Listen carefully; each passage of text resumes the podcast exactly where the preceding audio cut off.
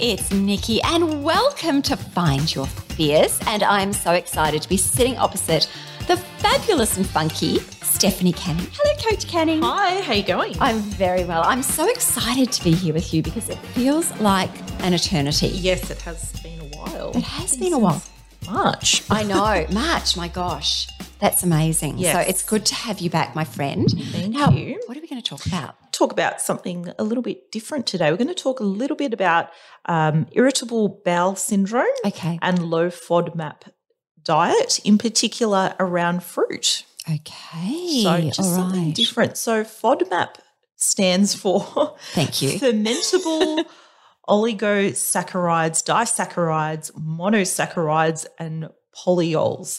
So it's just the chemical name of five naturally occurring sugars um, that are found in variety of foods that we eat. Um, so carbohydrates, they're not bad or unhealthy. It's just the way that these foods are digested that can trigger uncomfortable symptoms such as abdominal pain, bloating, diarrhea, um, those sorts of things. And they're found across fruits, vegetables, grains, nuts, legumes, and other manufactured goods. So many of us would be absolutely fine with those natural occurring sugars. It's only if you perhaps have IBS that it's going to be an issue. Yes. So Okay. when um, you suspect um, that you might have irritable bowel, you do need to go and see a specialist dietitian to get diagnosed.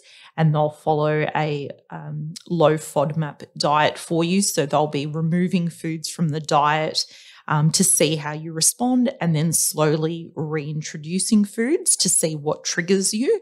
Um, and then they'll give you a personalized plan um, based on how you respond to different foods. Okay. So, Steph, can I just take a step back? So, Mhm. say somebody is listening. Okay.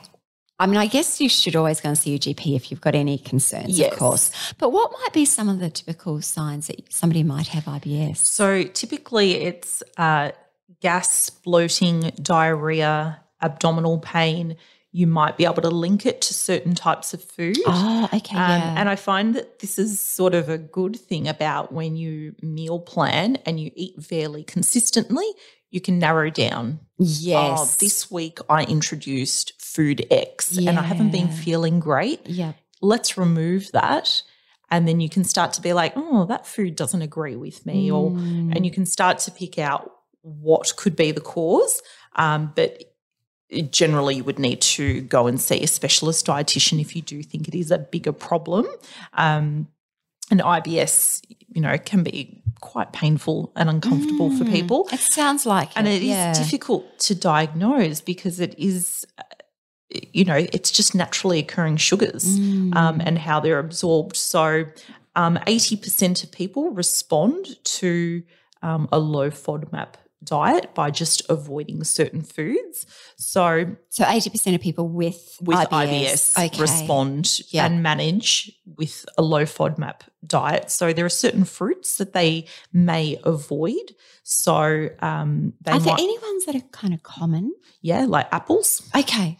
apples, apricots, um, mangoes, nectarines, peaches, pears, plums, Oh, watermelon. Okay. Oh, there's a heap. Okay. Yeah, there's a heap. Right. So, like uh, uh, using fruit as an example, um, because I did have a client um, and we were doing meal plans, and she was like, "I can't have apples," and I was like, "What do you mean you can't have apples?" She's like, "No, Such they, a common food, isn't yeah. it? and you know, just such an easy grab and grow Yes. fruit." And she was like, "No, can't do apples."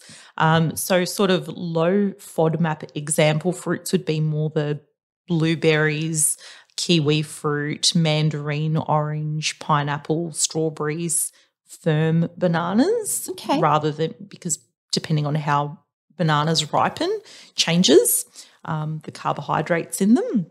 So, um, yeah, some people just have to learn their triggers and what foods Right. don't agree. Yeah. And a dietitian will help. A with that. dietitian will help Yeah. someone. So, yeah, you need to see. um, Don't do it in a trial and error. no. Get help. Um, you might notice there are Yes. foods that trigger you and you might suspect. Um, and it, it would be out of my scope to manage and diagnose. You would have to see someone who specializes in IBS.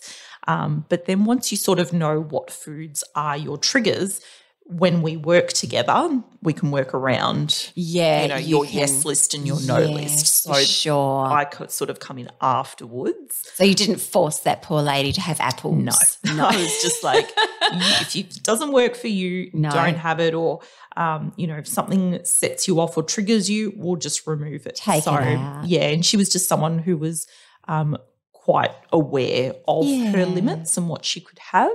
Um, So, Steph, can I ask you with IBS, is that something that tends to come on in adulthood, or would people have maybe always had it, but they just no, people can have it at any age. I think it's just we're more aware now yeah of food being Mm. triggers. You know, Mm. people, you know, we didn't really know about gluten intolerance yeah. and we didn't really know about IBS Yeah. and different, you know, all of these sort of um, different conditions that we can have in relation to food. So they're a lot more, we're a lot more aware, there's a lot more education, and it's a lot easier to get diagnosed um, with them.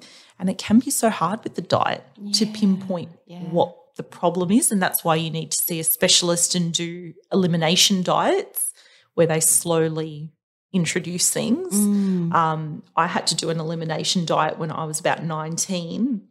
I kept breaking out on a rash on my hand.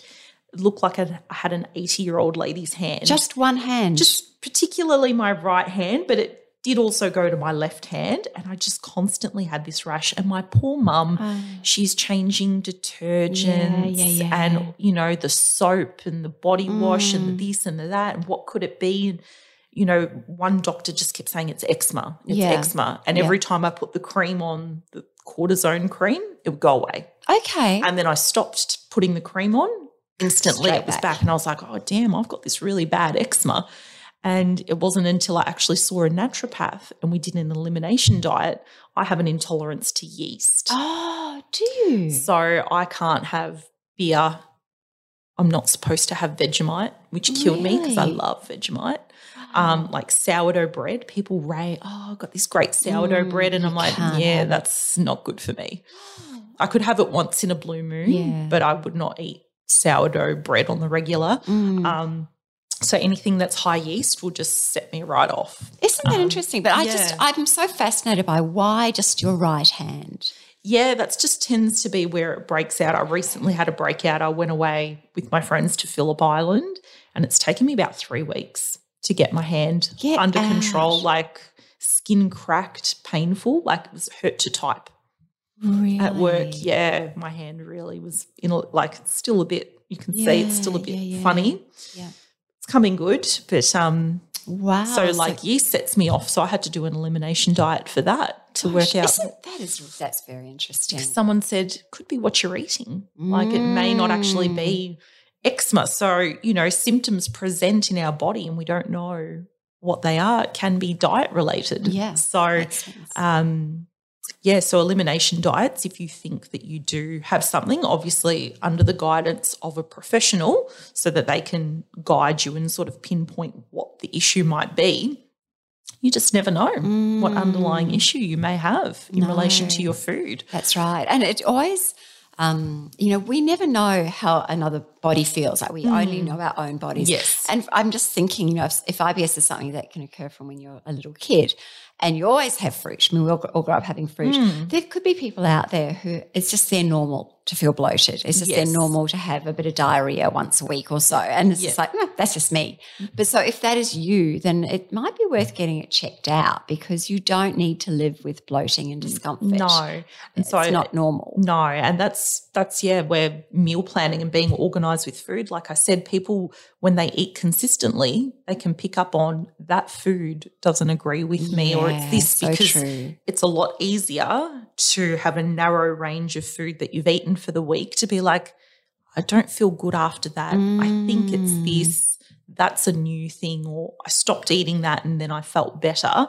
And you can sort of work out what foods do and don't agree with you, and if there may be bigger issues. Because I mean, who knows? An apple could be setting you off, Mm. and you're just like, damn, I thought I should eat apples. That's right, And I kept course, we all forcing it, and I didn't realize Yes. it was the apple that was the problem. Yeah, Um, yeah, yeah. So people could even maybe, you know, take a bit of a, a Mm. I mean, they're already doing food diaries with you Yes. anyway, but making, you know, I think you already do this with your clients. How are you feeling?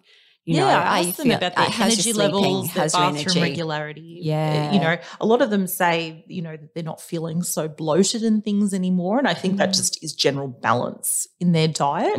um, Mm. of what they're eating and sort of fueling and nourishing themselves a lot better and being more consistent with their eating habits. But um, some people identify that there's certain foods that don't agree. yeah. Um, so you just never like I've got one client, she actually now needs to take enzyme tablets because she has an issue processing um, fat. oh, really? Yeah. We couldn't work out why she was so bloated and very constipated and a lot of pain.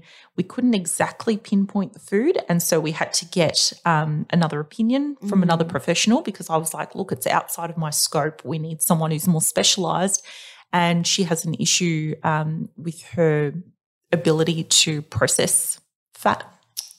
There and so she needs to take special enzymes um, because she doesn't have enough bile from her gallbladder. And so those tablets have cleared everything up. She still has to limit her fat intake and be careful how she spreads it out.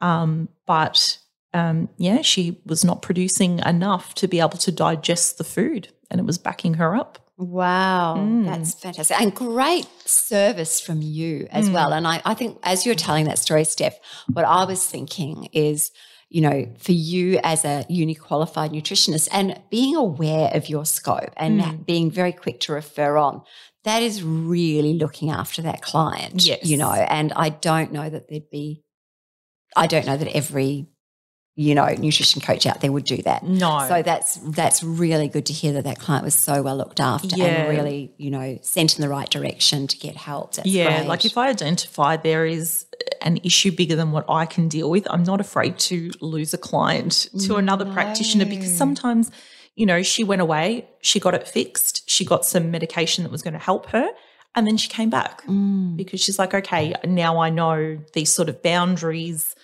I know I'm treating this particular issue. Now we can carry on with meal planning and macro coaching, and we're fine because we now understand her underlying issue absolutely, and and, how to manage now that. she can get good results Yes, with that rather she- than yeah. coping with with something. Yeah, she's been on with me now for two years because we've done deficit, muscle gain. We're back in deficit. Fantastic. So, um, yeah, she's been a long-standing client now. So, yeah, if I need help or if there's something that I'm not sure about, I will refer you to somebody else. Yeah, that's that is one of the marks Yeah. of a true professional. I Yeah. think that's absolutely fantastic. So, hopefully, that's just a little bit of interesting information about IBS and how food um, can create, you know, issues with our digestion and bloating. Sometimes it's worth being able to, you know, try and pinpoint what that is. Sometimes it's worth getting it checked out by someone who specializes um, because you don't have to live in discomfort or pain. And, you know, if you can work out what foods are good and work for you and what ones don't, Yeah, a lot more comfortable Oh, I think that's great. a lot happier. Yeah, yeah, yeah. No, that's right. Mm. And you know, we talk here a lot about you know, let food be thy medicine, as mm. Socrates says. But um, food can also be an, an issue for mm. so some food. So I think that was such a good one, Steph. Thank you so much. No worries. Have a good week, team. Have a good week, Pod Squad, and we will see you and chat to you very, very soon. This has been a Suckerfish Media production. Subscribe now for Find Your Fierce with Nikki Ellis.